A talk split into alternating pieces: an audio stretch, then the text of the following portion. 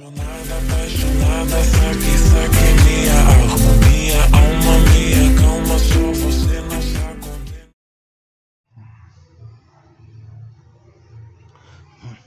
Ela não é mulher para casar é o quarto livro de Vanessa Teodoro Trajano e trata sobre mulheres que fogem, de forma consciente ou não, dessa antiga e persistente segregação de que algumas mulheres são para casar e outras nem tanto. Com personagens empoderadas e que beiram a loucura, os vinte e quatro contos permeiam o universo do erotismo e da psique humana, uma vez que tendem a investigar os desejos mais íntimos das mesmas. Um trecho de Sedenta. Ela não é bem a mulher para casar, ser a mãe dos meus filhos, mas, de certa forma, eu a amo.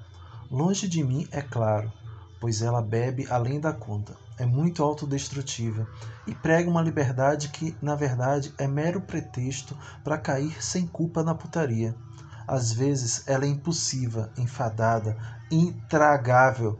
Noutras vezes ela é doce, leve, carinhosa. Nem parece ser a mesma pessoa. Eu penso que ela é um abismo, tem que ter coragem para se jogar. Fico pensando seriamente se eu tenho, mas ela é linda, linda como só ela consegue ver. E ela mente para mim às vezes, diz que é só minha, como pode? E todos aqueles homens que escrevem em seus livros, ela chora. Diz que eu não acredito porque certamente eu é quem faço isso e desaparece. Eu fico confuso, endoidecido, mas temo inundar o braço a torcer.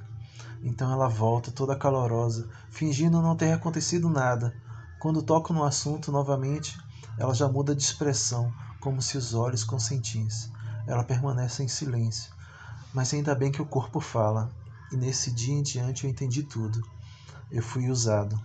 Ela queria me pôr na sua coleção de amantes. A Orelha, por Amarx Rodrigues. O quarto livro de Vanessa Trajano, Ela Não É Mulher para Casar, reúne vinte e quatro contos que falam de homens e mulheres que se relacionam através de seus sonhos, de seus desejos, de seus medos e de suas angústias. E como o título sugere, lembrando um preconceito antigo ao qual a autora não adere, essas histórias tendem irremediavelmente à frustração, ao abandono, mesmo à solidão. O narrador de um dos contos, Tensão, sugere que a fuga é certamente uma forma de procura. Se assim for, podemos nos perguntar, neste livro também a procura é uma forma de fuga? Por que os personagens de Trajano procuram e fogem? Fogem e procuram, enquanto tentam o amor. Decifram o sentido da vida, se encaixam e desencaixam das peças do grande quebra-cabeça que é o mundo. Mais do que refletir sobre a relação entre homens e mulheres, estes contos propõem uma reflexão sobre a própria escrita enquanto arte. Na literatura não se cristaliza apenas a vida de carne, transformada em palavras. Os livros são também uma forma de lidar com os dias. E este Ela Não É Mulher para Casar também o é, como escreveu Trajano. A gente vai inventando formas de se distrair no intervalo entre morrer e nascer.